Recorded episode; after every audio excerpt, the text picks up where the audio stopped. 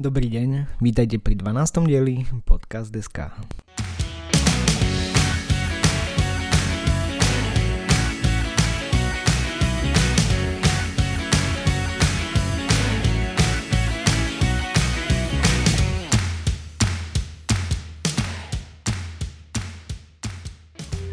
Ešte raz vás vítam pri počúvaní Podcast SK. Máme tu druhú vlnu pandémie a s ňou ďalší diel podcastu. Dnešný diel bude ako nový diel Avengerov. Od začiatku do konca našlapaný akciou, ale na konci v podstate nebudete vedieť, čo sa deje. Takže kde som to skončil? Nejaké novinky. V seriáli Fargo, ktorý doteraz už dostal 3 Golden Globes, odporúčam pozrieť, má hrať v štvrtej sérii lead rolu komik Chris Rock. Teraz niekedy by to malo vychádzať, tak uvidíme, čo z toho bude. Vychádza tiež nová hra pre Oculus, ktorá sa volá Jurassic Park Aftermath a môžete tam vo VR svete utekať pred dinosaurami z Jurského parku. Poznám minimálne jedného človeka, ktorý si kvôli tomu Oculus kúpi. Každú chvíľu má výsť film Tesla, kde si tohoto geniálneho vynálezcu zahra Ethan Hawke. M. Night Shyamalan eh, chystá novú pecku s názvom Old. Dúfam, že to bude aspoň také dobré ako tie posledné. Cameron oznámil, že scény z Avataru 2 už sú dotočené a scény z Avataru 3 už skoro tiež, takže za chvíľu začne šmolková sezóna. Saša Baron Cohen vraj urobil Borata 2 a má to ešte dlhší názov ako jednička, na to sa fakt teším. Ridley Scott robí nový film z prostredia Aliena a vraj to chvála Bohu nemá byť pokračovanie Prometea. No a asi najzaujímavejšie správy z televíznych obrazoviek sú minulotýžňové Emmy Awards. Tieto ceny prevalcoval seriál Schitt's Creek so 7 cenami, ak dobre rátam. Je to rodinná komédia s Eugeneom Leviom, to je ten typek, čo hral v American Pie Jimovho otca. Myslím, že to je jediný herec, ktorý hral vo všetkých filmoch tejto série. Jedna cena Emmy šla aj jemu za hlavnú rolu v tomto seriáli, druhú dostala Catherine O'Hara za hlavnú ženskú rolu. E, Tuto herečku si zase môžete pamätať ako Kevinovú matku z filmu Sam doma. Okrem toho dostali ešte dve Emmy za vedľajšie role, potom za najlepšiu komédiu, režiu a scenár. Priznám sa, ja som seriál ešte nevidel, ale potom to si ho pridávam na watchlist. Z ďalších výťazov určite treba spomenúť HBO seriál Succession, ktorý vyhral cenu za najlepšiu dramu a dokopy 4 ceny, potom seriál Watchmen, ktorý má ďalšie 4, a ešte sa tu objavili také mená ako Last Week Tonight with John Oliver, uh, Euphoria, Unorthodox, ktorú som tu už spomínal a pár ďalších. Výhercom blahoželáme tak a to je z dnešných noviniek všetko. Poďme ďalej.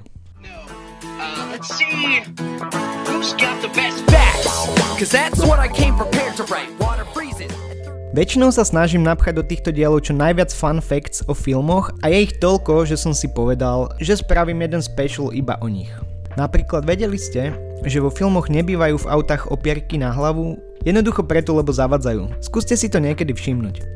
Každý film skrýva nejaké zaujímavosti o hercoch, scenári alebo o produkcii filmu, niektoré z nich sa potom dostanú von a niektoré z nich vám teraz predstavím. Tak pomená to.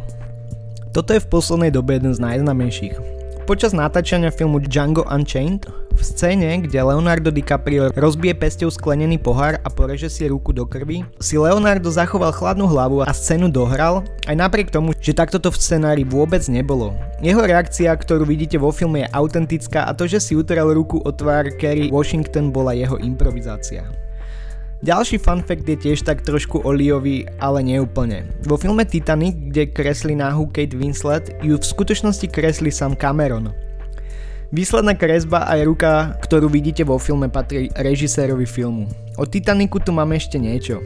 Vraj nejaký astrofyzik po tom, čo videl Titanic, povedal Cameronovi, že mu nesedí nočná obloha vo filme, podľa toho ako vyzerala pri zrážke lode s ľadovcom v roku 1912 a Cameron, ktorý bol vždy posadnutý detailom, túto oblohu skutočne nechal prerobiť a od verzie, ktorá vyšla k 10. výročiu vydania filmu, si môžete užívať reálnu oblohu. No a vlastne ešte jedna posledná o Titaniku. Keď zoberiete film a vystriháte z neho iba scény, kde figuruje loď a dáte preč všetky scény zo súčasnosti, film by trval presne 2 hodiny 40 minút, čo je presne doba, ako dlho sa potapala táto loď. Počas natáčania Avatara nastreloval Cameron na stenu telefóny, ktoré zazvonili. Takže ak ste si mysleli, že váš šéf je kretén, furt je tu Cameron s klincovačkou. Tento je super. O.J. Simpson bol skoro kastnutý ako Terminátor, ale James Cameron si nakoniec povedal, že taký milý človek by nedokázal stvárniť takú temnú postavu. Keby to vtedy vedel, že? Dobre, už dosť bolo Camerona. Toto je asi najviac 80s fakt z môjho zoznamu, že vraj produkcia filmu The Blue Brothers mala špeciálne vyhradený budget iba na kokain. Paul Bateson, ktorý vo filme Exorcist hral rentgenového technika, bol usvedčený vrah, ktorý bol v 70 rokoch sériovým vrahom homosexuálov. Uh. Zvuk velociraptorov v Jurskom parku bol vyrobený zo zvukov súložiacich korytnačiek, co sú želvy pre našich českých poslucháčov. Sean Bean, tzv. walking spoiler, herec, ktorý hral Boromira, sa tak bojí lietania, že v prvom pánovi prstenov pri natáčaní scén, ktoré sa natáčali v horách, vždy šlapal dve hodiny na scénu v Boromirovej zbroji, lebo odmietal lietať vrtulníkom s ostatnými hercami. V druhom dieli Pána prstenov je scéna, kde Aragorn veľmi dramaticky zakričí po tom, čo odkopne helmu ležiacu na zemi. V skutočnosti zakričal preto, lebo si pri tomto akte Viggo Mortensen polamal prst na nohe. Keď sa na to budete na budúce pozerať, tak si na to spomente, je to fakt sranda. Vo filme Ferris Bueller's Day Off si Charlie Sheen zahral postavu závislú na drogách, aby docielil autentický look, dva dní v kuse nespal. Dnes už by mu asi stačilo tam len prísť. Film Psycho bol vraj prvý americký film, v ktorom bolo vidieť spláchnutie záchoda. By ma zaujímalo, či si niekto dal tú námahu, že si pustil chronologicky všetky americké filmy a pri psychu si povedal aha, neviem. Samuel L. Motherfucking Jackson mal vo filme Pulp Fiction peňaženku s nápisom Bad Motherfucker. V skutočnosti táto peňaženka patrila režisérovi Quentinovi Tarantinovi. Vo filme Wizard of Oz bol umelý sneh spravený z azbestu. Cute. Vo filme Up bolo 10 297 balónov tie tri už tam mohli pridať. Gene Hackman mal pôvodne nielen režírovať Silence of Lambs, ale dokonca mal aj hrať Hannibala Lectera. Buďme mu vďační, že sa na to nakoniec vysral. Vo filme Good, Bad and Ugly je super známa scéna, kde hlavné postavy odpalia most. Túto scénu museli točiť na dvakrát, lebo prvýkrát, keď most odpalili, tak to nikto nenatočil. Pri manažerskom výcviku v NASA používajú film Armageddon, aby na ňom nováčikovia našli čo najviac chýb. Zatiaľ ich vraj našli 168. Ja len dúfam, že nikto neberie filmy Michaela Baya ako niečo, čo má akýkoľvek vzťah s realitou. Film Dallas Buyers Club mal budget na make-up celých 250 dolárov a napriek tomu s ním dokázali vyhrať Oscara za make-up. To je úctyhodný výkon alebo nie a ostatné produkcie by mali vyhádzať svojich maskerov. Produkcia filmu Charlie and the Chocolate Factory že vraj kúpila od Nestle 1850 tabuliek čokolády. Ryan Gosling že vraj sám zrekonštruoval Chevy Malibu z roku 73, v ktorom potom jazdí vo filme Drive. Vo filme Moulin Rouge má vraj Nicole Kidman na sebe náhrdelník, ktorý bol ocenený na milión dolárov a vraj to zatiaľ najdrahšia rekvizita vo filme. Jim Caviezel tvrdí, že pri natáčaní filmu Passion of the Christ do neho udrel blesk. No a Boh zasa tvrdí, že je Kristov tatko. Je? Boh vie. Posledný trošku mimo filmu, ale americkí piloti vraj pri výcviku dostávajú pokuty vždy, keď citujú film Top Gun. To chápem. Question, question, question. Otázka mesiaca september je, čo je váš najobľúbenejší film natočený podľa knihy?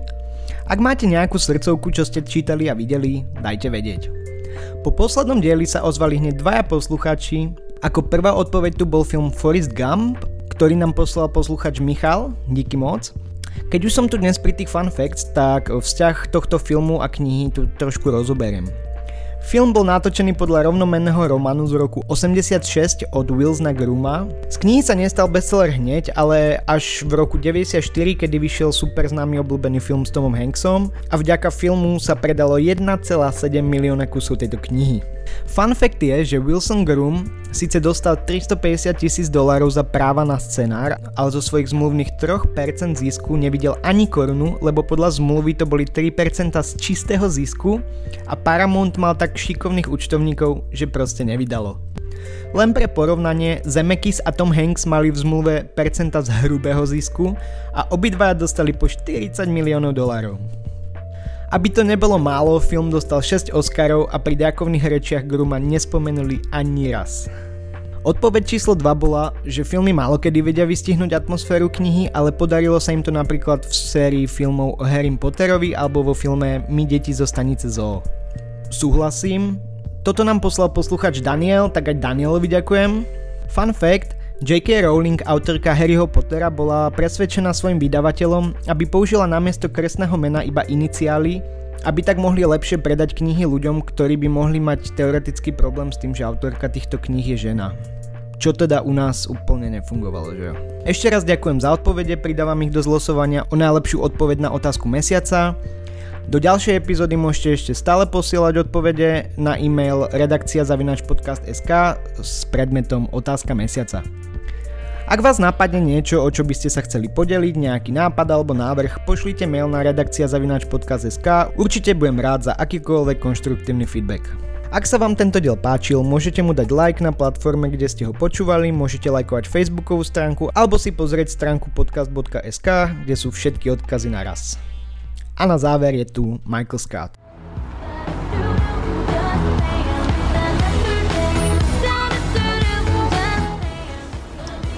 It's Britney, bitch.